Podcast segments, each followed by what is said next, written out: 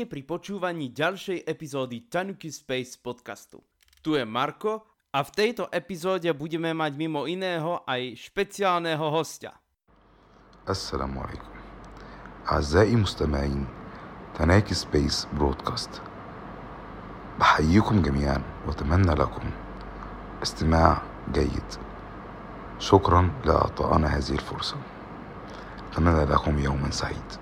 Toto bol Mostafa Yassin z Egypta, spolumajiteľ istej safari spoločnosti, lektor jogy a zároveň aj hráč na handpan. A práve handpanom a podobným hudobným nástrojom sa v tejto epizóde budem venovať.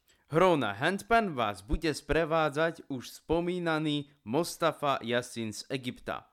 Ale začnem pekne od začiatku.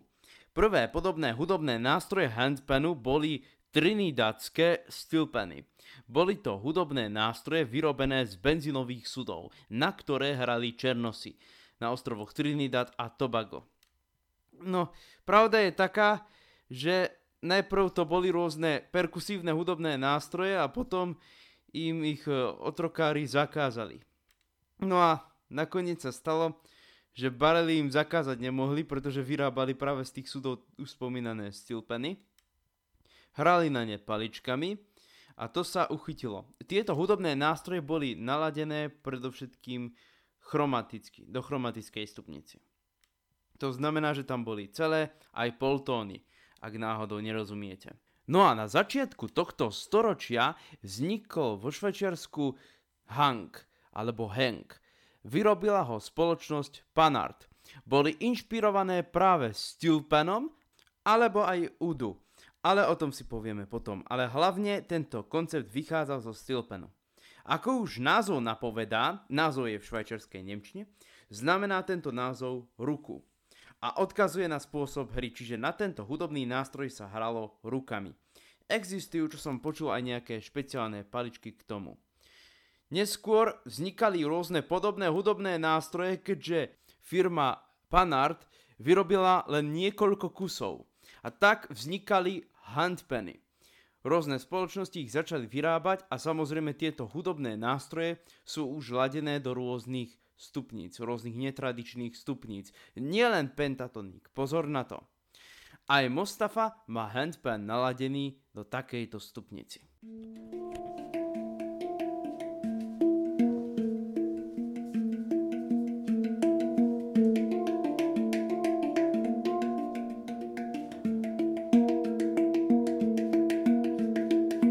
Môj prvý kontakt s handpanom, teda s handpanom ako takým, nielen po zvukovej stránke, bol v roku dvetisícšestnásť v Košiciach.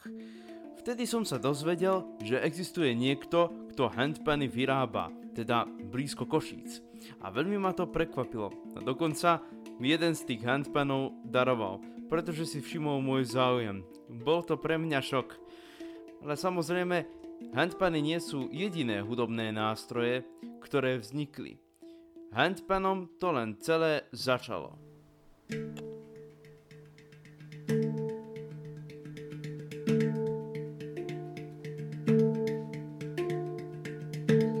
Niekedy v roku dvetisícdeväť uverejnil Američan Dennis Havlena návod, ako vyhotoviť hudobný nástroj, ktorý sa nazýva Steel Tongue Drum, alebo Steel Tongue Drum, alebo aj Tongue Drum. Tento hudobný nástroj bol samozrejme ovplyvnený handpanom, ale aj inými hudobnými nástrojmi. Avšak na rozdiel od handpanu je menší, má akési vyrezané jazyčky, nie vypukliny, na ktoré sa udiera a hrá sa na ňom paličkami a samozrejme aj rukami. Tento hudobný nástroj je taktiež ladený do rôznych stupníc. Je lacný, menší a vyrába sa z propanových nádrží. Problém je v tom, že takéto propanové nádrže jedine sa dajú kúpiť na západe, nie u nás, na Slovensku. Ale možno, že niekto, kto vie majstrovať s kovom, vyrobí aj takéto hudobné nástroje. Ja som sa vlastne k Steel Tongue Drumom dostal nie cez Havlenu, ale cez istú spoločnosť, ktorá začala tieto hudobné nástroje ponúkať aj do zahraničia. Bola z Francúzska. Táto spoločnosť sa nazýva aj Metal Sounds. Vyrába space drumy, čo sú handpany, a potom vyrába Zenka. Volá sa tento hudobný nástroj Zenko. A a tento hudobný nástroj je presne ten Steel Tongue Drum. Keď som na internete začal postupne pátrať, dozvedel som sa, že tento hudobný nástroj sa nazýva aj Hang Drum, nie z G, ale z K. A taktiež som sa dozvedel aj o Dennisovi Havlenovi a dozvedel som sa, že existujú aj iné spoločnosti, ktoré vyrábajú tento hudobný nástroj a samozrejme spomenuli aj to, kde tento hudobný nástroj vznikol. Takže cesta k tomuto návodu bola pre mňa veľmi jednoduchá. Avšak neviem, či by som ho dokázal vyrobiť. Napriek tomu som bol rád, že tento hudobný nástroj mám, ale spravil som chybu. Obrovskú chybu. Kúpil som si tento hudobný nástroj preto, aby som na ňom hral ako hudobníci. Nevedel som vtedy o tých rôznych stupniciach, do ktorých sa zvyknú handpany alebo tank drumy nalaďovať. No a tak sa stalo, že som si kúpil handpan v jonskej stupnici, v jonskom móde, čiže v durovej stupnici. No a vysvetlím vám, ako to funguje. V strede je hrubý basový tón a vedľa neho, po stranách, čiže podobne ako na hangu, sú ostatné tóny. A teraz vám na tomto hudobnom nástroji trošku zahrám.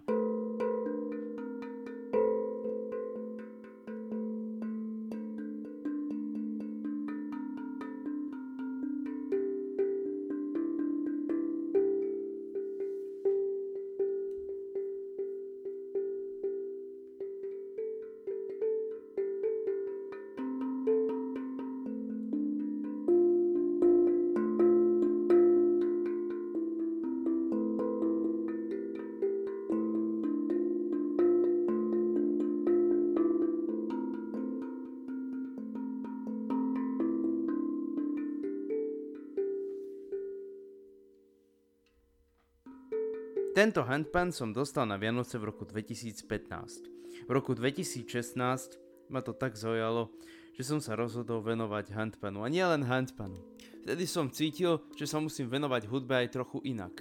Hoci som len štúdium hudby ukončoval na konzervatórium, ale cítil som, že treba hľadať niečo viac.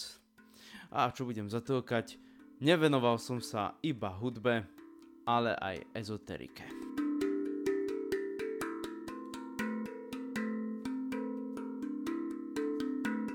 Ono to súviselo trochu aj s tým, že som prežíval istú kauzu, o ktorej hovoriť tu nebudem. Kto ma lepšie pozná, určite vie veľmi dobre, o čo šlo. Prosím vás, neprezradzujte to radšej nikam, ani do komentárov. Toto sú osobné veci. Každopádne, na druhej strane mi to trošku aj pomohlo v tom, že som začal skúmať inú hudbu, ako sa hovorí.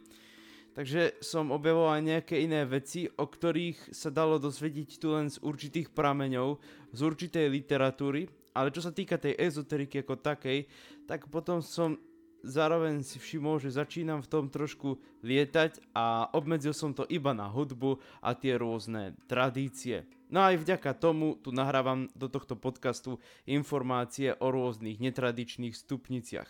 Takže to nemusí súvisieť len s ezoterikou. Proste začal som selektovať určité veci a vyselektoval som iba tú hudbu a nič viac.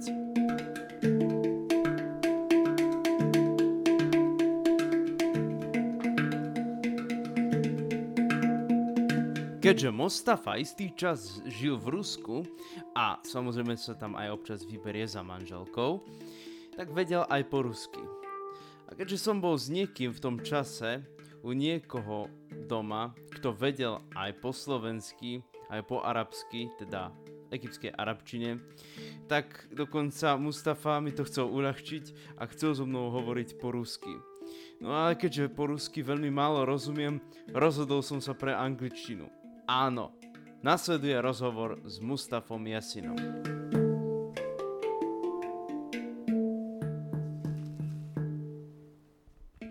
Po prvýkrát som sa s handpanom stretol v roku dvetisíc deväť. Hral na ňom môj kamarát. Vtedy som si povedal, že keď budem mať dosť peňazí, kúpim si handpan. Samozrejme, handpan stál tritisíc dolárov, tak som si handpan nemohol dovoliť. Ale zaumienil som si, že keď budem mať toľko peňazí, rozhodne si handpan kúpim. Mostafa si svoj sen splnil až v roku dvetisícdvadsať, keď si kúpil svoj handpan z Ruska. Mostafov kamarát, podobne ako Mostafa, nie sú svojim povolaním handpanisti. Hra na handpan je u nich hobby. Tak napríklad Mostafov kamarát Noab Satar je tetovač, čiže venuje sa tetovaniu. Ale zároveň patrí medzi najznámejších handpanistov nielen v Egypte, ale v podstate aj na celom Strednom východe. Ako som už tu spomínal, na handpane som hral aj ja, aj na podobných hudobných nástrojoch. Samozrejme na trinidadskom steelpane nie, ale na tank drume a handpane. A podobne aj Mostafa mi dá za pravdu, že handpan je naozaj ľahký hudobný nástroj na hru, práve kvôli tým tzv. Rôznym stupniciam. Zaujímavé na tomto hudobnom nástroji je to, že nepotrebuješ jednu knihu na učenie, žiadne noty. Hráš tak, ako to momentálne cítiš. To sa samozrejme mení na základe tvojich pocitov, nálady alebo energie, ktorú máš. Každý môže hrať na handpan. Vytvoríš si hudbu v hlave a prenesieš to do nástroja. Handpan.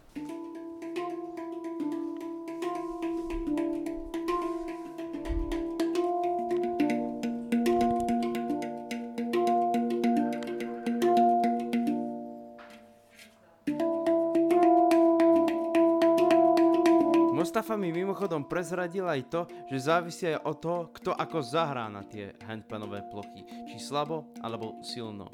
Mimochodom o tom, že aj rôzne alikotné tóny sa dajú zahrať na handpanoch a kadečo iné, som sa presvedčil v rámci jednej skúsenosti, kedy istý handpan mali vypožičaný v jednej čajovni. A tak som na to prišiel. Mimochodom na Steel Tongue Drumoch nie je možné zahrať alikotné tóny, ale ako ste si mohli všimnúť, handpan tieto alikotné tóny má.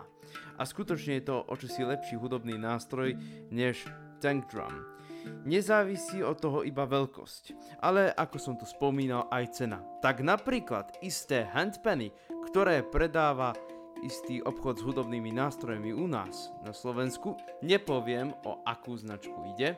Cena týchto handpanov sa pohybuje predovšetkým okolo tisíc, dvetisíc a tritisíc eur, pričom cena tank drumov, tak tá je okolo dvesto, tristo alebo štyristo eur. Čiže vytvorte si názor sami.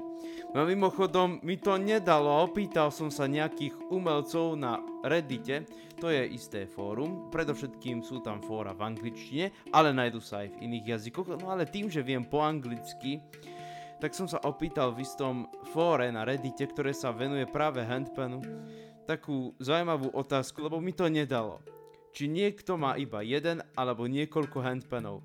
A teraz vás to možno že prekvapí. Ale určite to boli nejakí ľudia zo západných krajín, čiže z Ameriky, možno že z Francúzska, alebo z Anglicka, alebo Nemecka. Niektorí napríklad vraj majú až tri handpany a investovali do toho okolo šesťtisíc alebo deväťtisíc dolárov. Čiže myslím si o tom svoje. Na druhej strane nečudujem sa, pretože ako spomínam, rôzne handpany sú naladené do rôznych stupníc.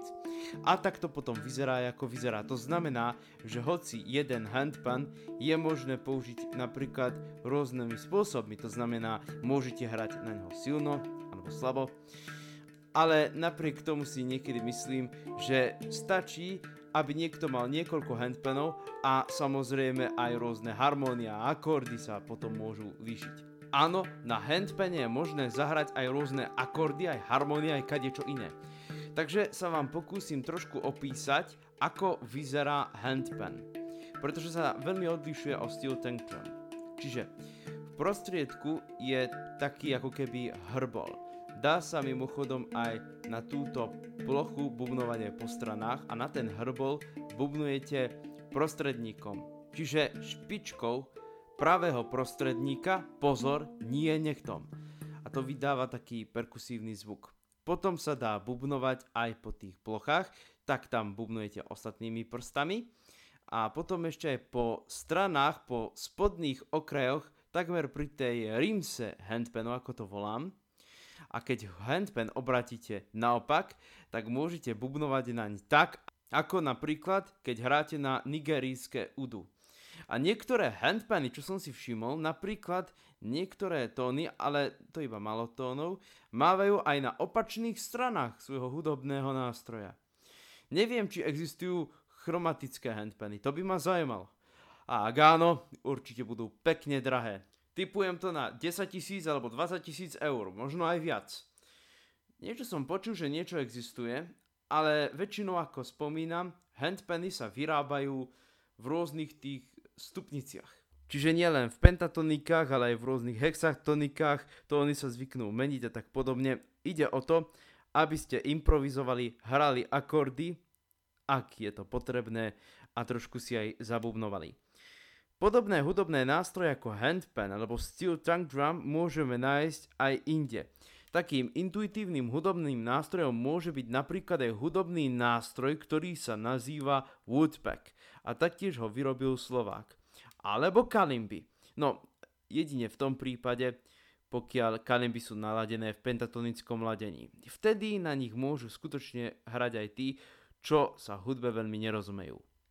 Mostafan mi mimochodom prezradil, že napríklad hral aj na rôzne iné hudobné nástroje, zvykne hrať napríklad na arabskú darbuku či peruánsky kachón. Čo sa týka môjho handpanu, musím ešte poznamenať jednu takú vec. Istý čas som handpan mal vypožičaný, vybalený bol a takto je vyzeral ako vyzeral a tým, že handpan produkuje alikvotné tóny, stalo sa, že hoci čo som povedal, vibrovalo to a musel som ho zabaliť naspäť do obalu. Čiže myslím si, že handpan by ste nemali nechať len tak e, vystavený niekde, no teda u seba doma nie, a niečo hovoríte a bude vám to rezonovať. Veľmi ma to napríklad rušilo, keď som niečo nahrával. Tak som musel handpan pobaliť, no a onedo ho aj vrátiť, pretože ten handpan som mal vypožičaný. Ale musím sa vám priznať, bol to pre mňa obrovský šok.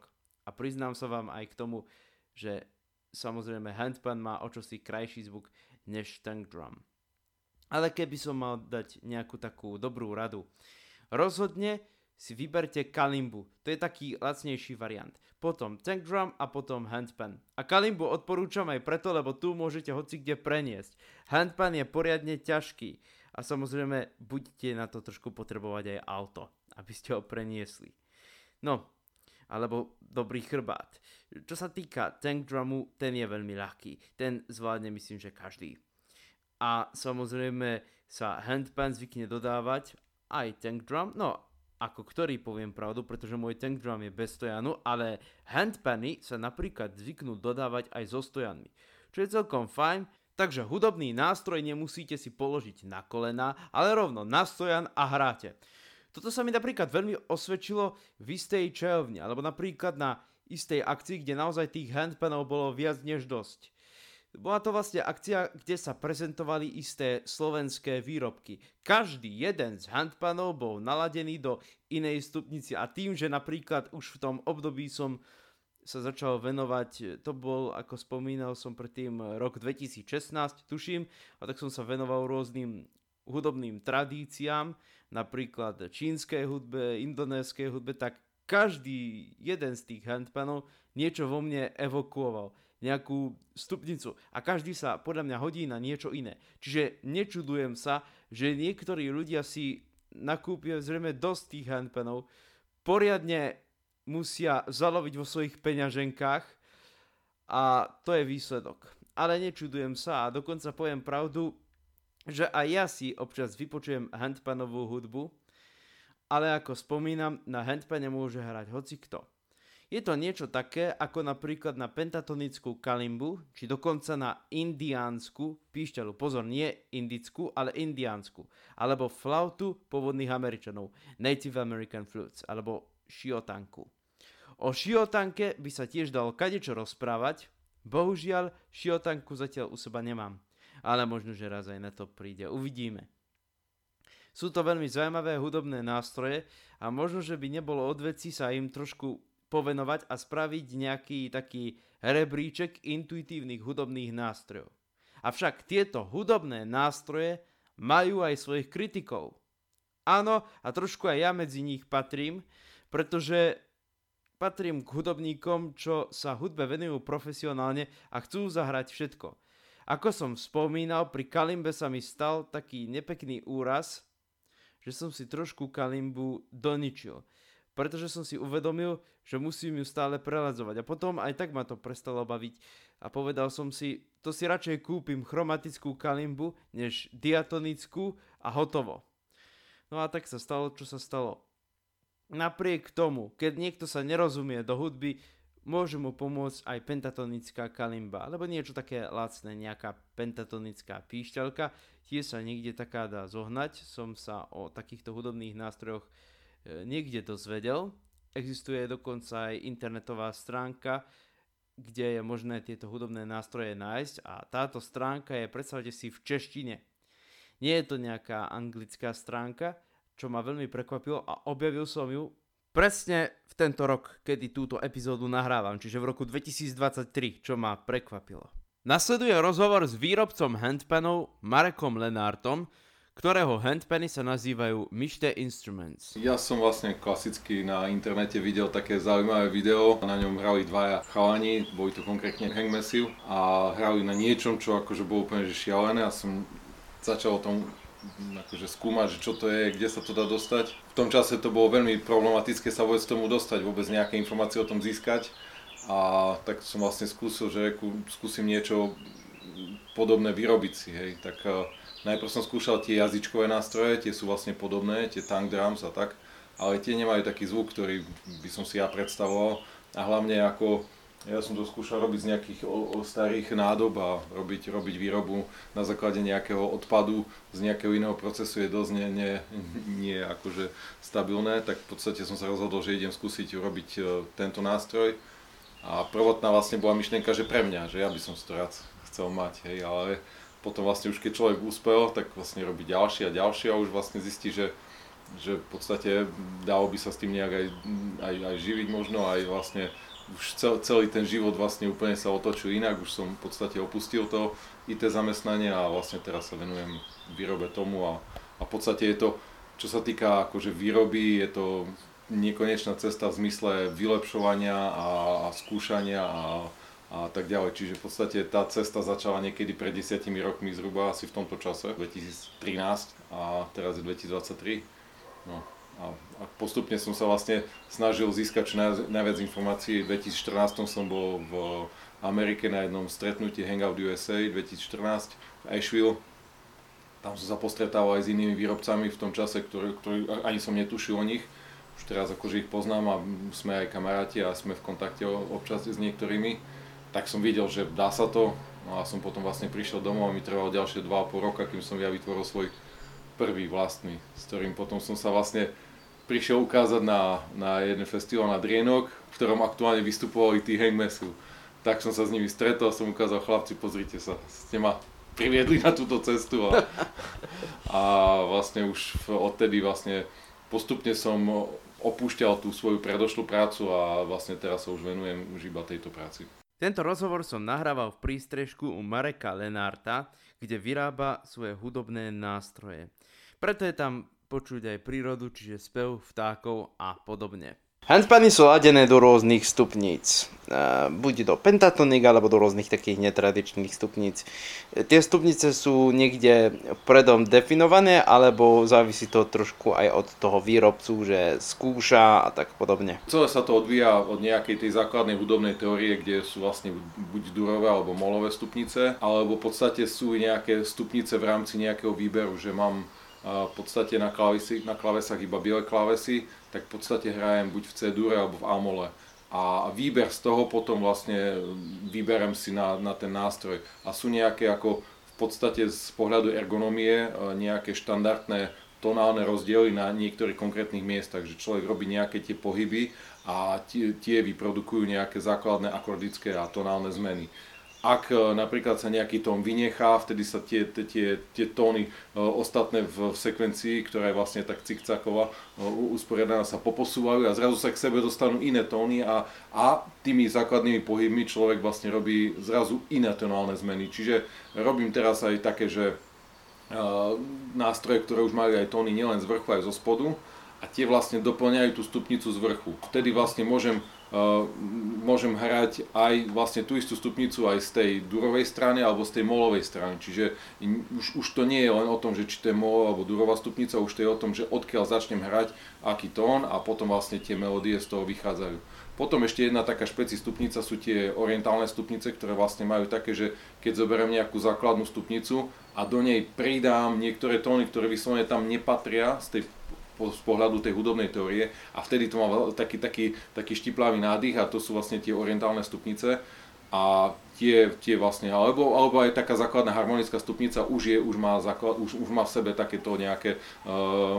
cítenie, tak v podstate z tohto sa to odvíja a potom vlastne už je o tom, že na akom rozmere sa to robí a ktoré tóny sa mi tam zmestia, koľko a aké hlboké. Lebo čím je tón hĺbší, tým si pýta viacej miesta a vlastne tá, tá plocha na tom nástroji je obmedzená, tak v podstate na základe toho ja sa aj potom rozhodujem, že aké, aké tóny tam dať. Ale takisto sú nejaké štandardy, ktoré akože v priebehu rokov sa uh, usídlili, ustálili, že vlastne, že napríklad taká Kurd stupnica, alebo Celtic stupnica, alebo hovoria tie orientálne tzv. Hijaz stupnica, alebo Romanian Hijaz. Sú, sú také stupnice, ktoré vlastne už sú nejak ako keby ustálené, že keď, keď sa aj stretne s niekým a povie, že, že, že mám takúto stupnicu, tak vie ten človek, že zhruba, že o čo rozprávam. Samotná pentatonika je už veľmi oklieštené, to je v podstate len výber piatich tónov zo stupnice, ano. To už je veľmi ako obmedzené. To bolo v časoch, keď napríklad tie prvé nástroje mali, že sedem tónov dookola a osem na vrchu, tak v podstate človek má osem tónov, tak ak, ak chce aj mať nejakú tú ako aj oktávu vyšší tón, tak v podstate má iba tých päť tónov k dispozícii, ale teraz už, už robím tak, že už mám aj štrnásť pätnásť tónov na nástroji a, a, a tam už viem v podstate urobiť ako keby aj kompletne dve oktávy a nemusím ani nič vynechávať, že nemusím sa obmedziť iba na tú pentatoniku. Keď Marek tu spomenul orientálne stupnice, nedalo mi to a opýtal som sa ho aj na štvrťtóny. O štvrťtónoch som v tomto podcaste už rozprával, ale Marek mi povedal, že potom napríklad akordicky by tie tóny spolu nezneli. A súhlasím s ním, pretože som si raz niečo také vyskúšal na mojich klávesoch a naozaj tie rôzne štvrťtónové stupnice sú na improvizáciu. Samozrejme v arabskej hudbe existuje aj zo pár módov, kde štvrťtóny nie sú. Alebo sú to len také názvy, lebo napríklad hijaz alebo hijazi existuje aj v arabskom makame. Teda jeden z arabských makamov sa tak volá. Ako tie handpany ladič? Máš ladičku alebo čo máš? No, ladička je ako pomocný nástroj, ktorý dá ako kompas, ktorý mi ukazuje, že kde som. A ladím, samotné ladenie pre, prebieha kladivom, čiže vlastne modelovaním tváru plechu. Čiže e, ja ho vlastne napínam, povoľujem a na základe tej ladičky vidím, že kam som, kde som a vlastne e, ako, ako, kam sa mám hýbať. Ako v podstate ja som aj vysvetľoval nejakým kamarátom, že ja mám taký, v hlave taký model toho, čo, kam sa chcem dostať. Tá ladička mi ukazuje, kde som a na základe toho, čo mi ukazuje tá ladička, toho modelu, čo mám v hlave, mám predstavu, že kde mám vlastne udrieť, aby som vlastne urobil tú deformáciu toho plechu tak, aby vlastne urobilo sa tá zmena tých frekvencií tam, kam chcem ísť. Je to vlastne vyslovene aj nejaká metodika, ktorú som si ja vlastne v priebehu rokov vytvoril v hlave. Niečo je aj popísané na internete, ale veľa vecí som si ja v hlave ako keby nejakým spôsobom najprv vymyslel, potom som si to overil v praxi, či to sedí alebo nesedí a na základe tých, tých nejakých tých predpokladov, ktoré mi sa mi overili, tak som si vlastne stával ďalšie a ďalšie metodiky, ktoré vlastne mi ukazujú, že áno, A, a, a kde, ako mám udrieť, akou silou, aby som ovplyvnil ktorú konkrétnu frekvenciu. Lebo ako som hovoril, na jednom tóne sú vlastne tri, tri uh, alikvoty a vlastne udieram do toho poľa, toho, toho tónu, viem ovplyvniť každú jednu z nich. Respektíve, keď chcem ovplyvniť iba jednu a neovplyvniť ostatné, tak musím vlastne nájsť tie plochy, alebo si ako keby predpripraviť na tých plochách nejaké miesta, ktoré viem, že tam mám ako keby odložené nejaké pnutie, ktoré vlastne použijem v budúcnosti na to, aby som dotiahol konkrétnu alikvotu tam, kde treba, a ostatné neporušil. Čiže ladenie sa realizuje kladivom a ladička je vlastne to, že mi ukazuje, že kde som. A dôležité je vlastne, že nemám jednu ladičku, ale mám vlastne, ako som vravel, na každú tú jednu alikvotu mám osobitne ladičku, že mám tam spustené minimálne štyri ladičky, ktoré vlastne mi každý ukazuje nejaký výrez toho frekvenčného spektra. Čiže vlastne, ak by si, ak by si videl frekvenčné spektrum, kde sú jednotlivé frekvencie v podobe takých jak špičiek, tak vlastne každá tá jedna špička reprezentuje nejakú tú jednu frekvenciu a ja potrebujem vlastne vidieť iba tú jednu špičku, ak sa hýbe, tak vlastne urobím si výrez toho frekvenčného spektra iba na tú jednu špičku, na tú jednu alikvotu a tá konkrétna ladička mi potom sleduje iba tú jednu špičku. V tomto podcaste som už o alikvotných tónoch rozprával a prezradím aj to, že harmonické spektrum alebo zvukové spektrum sú vlastne alikvotné tóny rôznej intenzity, čiže násobky jednej frekvencii.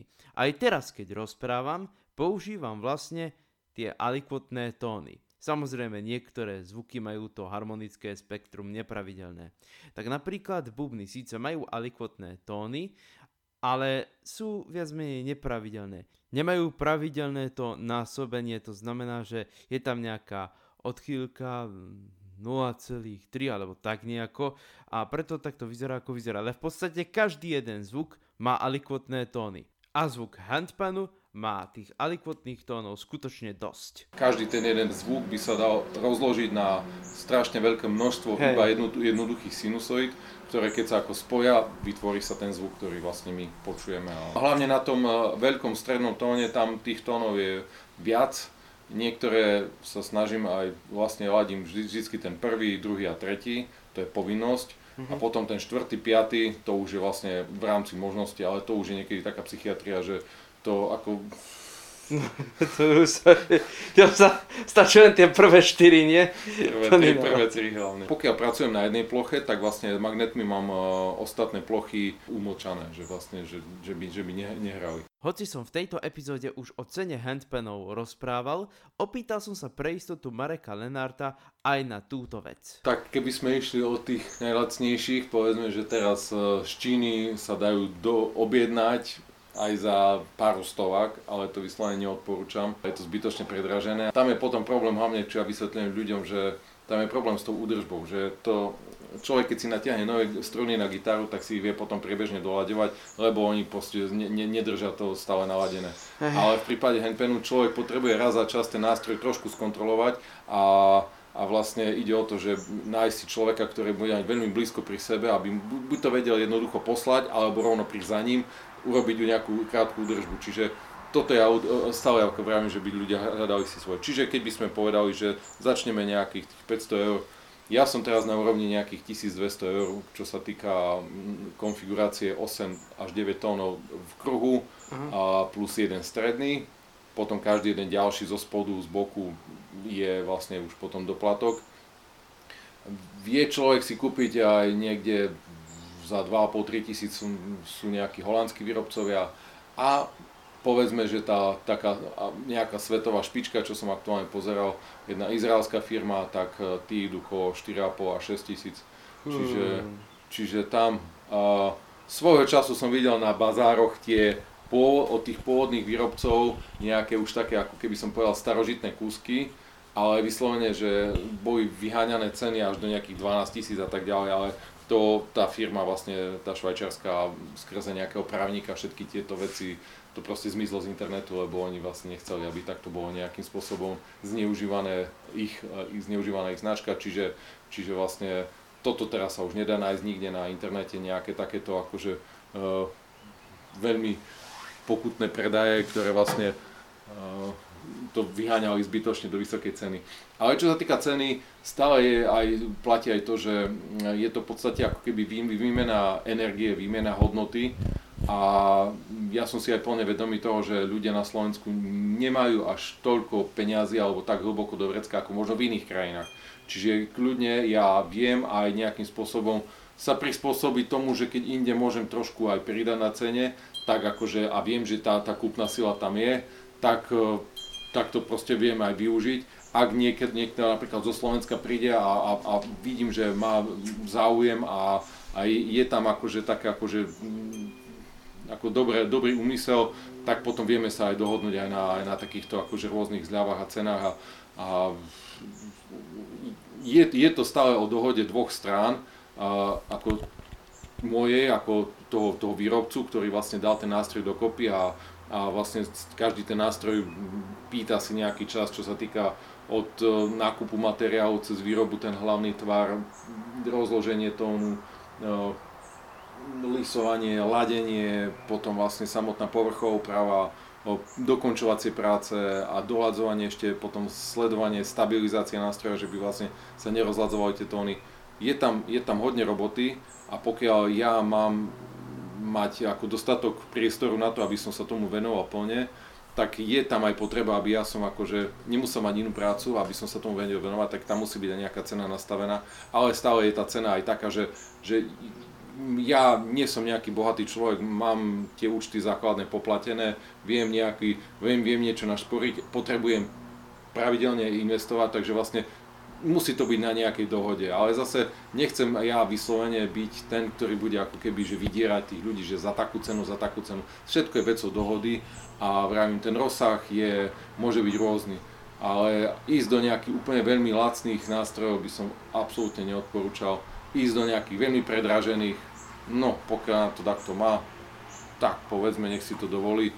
Uh, ale všetko je v podstate vecou kompromisu aj v tomto prípade. Zvykla byť aj tu taká situácia napríklad, že jeden človek mal napríklad niekoľko handpanov, alebo jeden vrátil a druhý si mu poslal. Ja, jasné, jasné, ako to handpan, ja pravím, je to ako zrkadlo, zrkadlo človeka, čiže vlastne keď ten človek pozrie sa do toho zrkadla a, a, a, a má rád toto, čo vidí, tak bude rád pozerať do toho zrkadla. Ak nerád vidí toto, čo to zrkadlo mu ukazuje, v zmysle napríklad tých melódií, v zmysle toho, ako, ako to hraje, tak je, to, toto spojenie s tým nástrojom je veľmi akože taká citlivá téma. Čiže veľakrát sa stalo a videl som prípady, ktoré vlastne človek vysníval si nástroj, dlho na to šporil a potom dostal ten nástroj aj s tou konkrétnou stupnicou, ktorú on si vybral, a proste nenastalo spojenie, nevie, nevedel, nebavilo ho to. Tak potom sú bežne na tých, tých festivaloch, stretnutiach sú tzv. Swapy, alebo že, že proste človek povie, že dám tento nástroj, vymením za hocičovenia. Príde nejaký iný človek s takým istým problémom, stretnú sa tí, títo dvaja, zrazu ten druhý mu bude viacej sedieť, aj tomu druhému, tak proste si ich vymenia. Alebo, alebo je aj taká situácia, že človek povie, že už zmenila sa mi životná situácia, nemôžem, nemám na to už čas alebo niečo také, tak mm. potom ja snažím sa nejakým spôsobom riešiť, že buď to odkúpiť, alebo to nejak inde ponúknuť, predať, alebo tí ľudia v podstate aj svojou cestou to vedia predávať. Čiže je tam, je tam aj nejaká taká vec toho, toho, toho spojenia s tým nástrojom, čiže uh, to, to, to, to, toto sa určite stáva. A čo sa týka toho, že viacero nástrojov, uh, tam je aj dôležité akože to, čo som už povedal, že vlastne tie nástroje nemajú všetky tóny.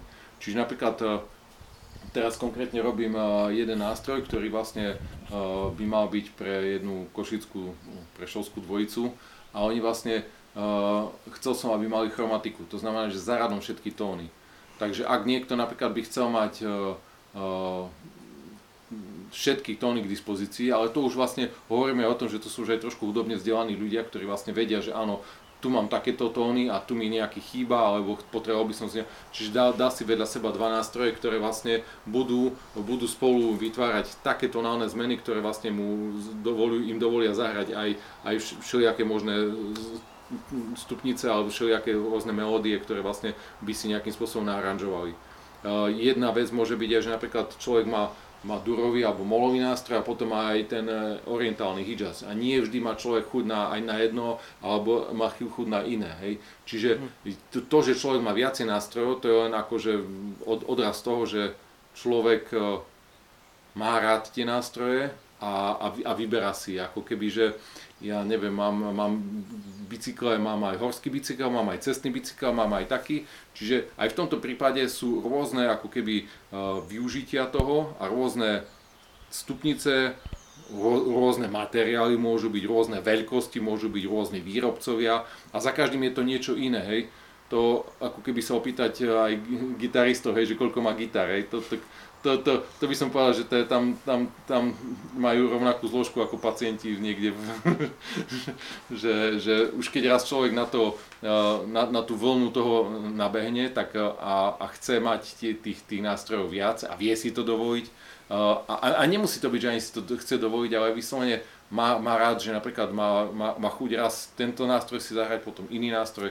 Mám napríklad nástroje, ktoré vyrábam z klasického nitridovaného železa, tie sú také trošku silnejšie a potom vlastne vyrábam, aj ten plech je trošku hrubší a potom vyrábam ešte z nerezu, ten je tenší plech, je, je, je taký zvučnejší, jemnejšie sa na to hraje, takisto mám dva rôzne rozmery, mám väčší a menší rozmer, to je čiste kvôli vnútornému, vnútornej rezonancii toho, tej, tej konštrukcie a tá mi dovoľuje niektoré tóny, tá, proste je tam jeden problematický tón pri jednej konkrétnej konštrukcii. Čiže ak chcem sa vyhnúť nejakým rezonančným problémom, musím zvoliť taký rozmer, ktorý mi nebude vytvárať kolízie.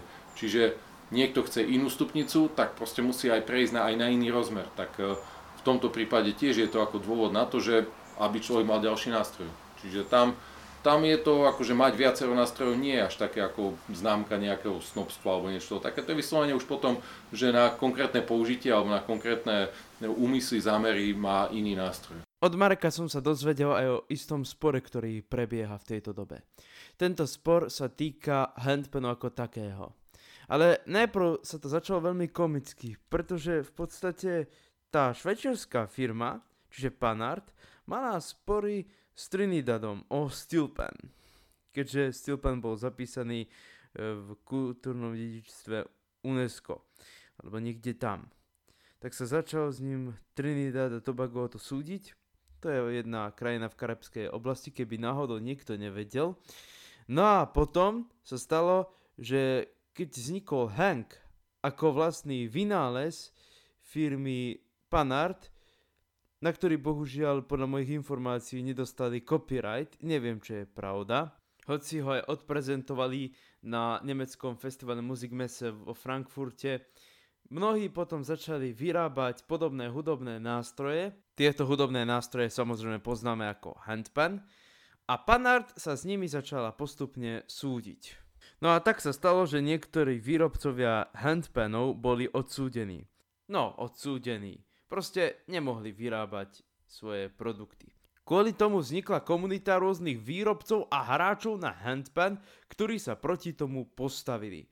Na ich stránke há cé ú bodka global, tá stránka je v angličtine, há cé ú znamená Handpan Community United, je aj stanovisko celej tejto misie.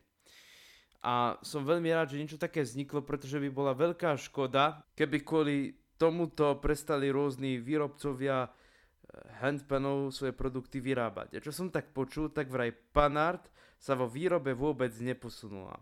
Vraj je na tom najlepšie istá izraelská značka, ktorá sa nazýva Yishama, Y-I-S-H-A-M-A a svoje hudobné nástroje nazýva ako Pantam. Bol som trošku na jej stránke to tam prezrieť. No, nie všetky veci sú tam prístupné, myslím pre nevidiacich.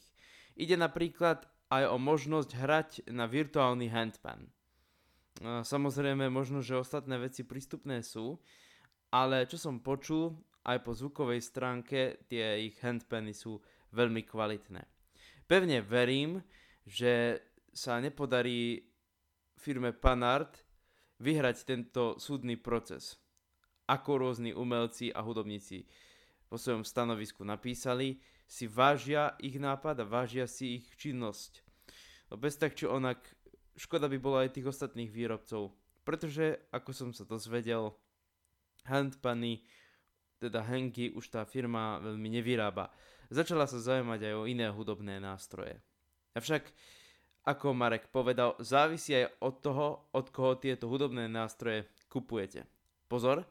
Nechcem tým propagovať Mište Instruments, aj keď musím povedať, po mojich skúsenostiach majú celkom slušný zvuk, takže ich odporúčam ich zakúpiť, ale závisí to predsa len aj od vás. Napriek tomu, že Marek vyrába svoje vlastné handpany, nedalo mi to a keďže je v styku s rôznymi výrobcami handpanov, mi prezradil aj o iných výrobcov, nielen na Slovensku, ale aj v Českej republike. Pravím, že ja mám čestné druhé miesto. To, je, to má prvé, kto to je? Dušan Martíček. On, on je pod značkou Džangar, vystupuje, on je zo, zo šale, respektíve pri šali je Kráľova nad Váhom.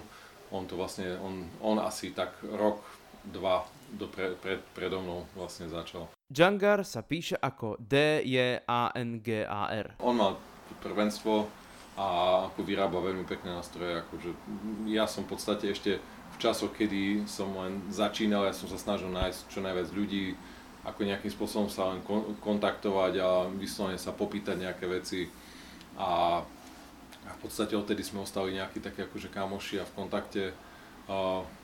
V tom čase vlastne som zobral ešte dvoch iných za sebou, jedného z Kežmarku a jedného z Bánoviec. Výrobca v Bánovciach sa nazýva Milan Zdvořilý a vyrába handpany, ktoré sa nazývajú Singing Steel. S Milanom sme boli Dušana navštíviť, ešte aj s Davidom Kučkovským sme boli z Kežmarku navštíviť Dušana, takže v podstate to bolo dvetisíc, ja viem, pätnásť nejak tak. Tak toto je štvorica takýchto výrobcov handpanu zo Slovenska. Pevne verím, milí poslucháči, že vás táto epizóda inšpirovala. A nebojte sa, snáď ten súdny spor dopadne v prospech výrobcov handpanu. Veď uvidíme. Lúčim sa s vami ja, Marko, a vy sa môžete tešiť na ďalšiu epizódu Tanuki Space podcastu. Pevne verím, že aj táto téma, ktorá bude, vás bude určite zaujímať. Do počutia, milí poslucháči.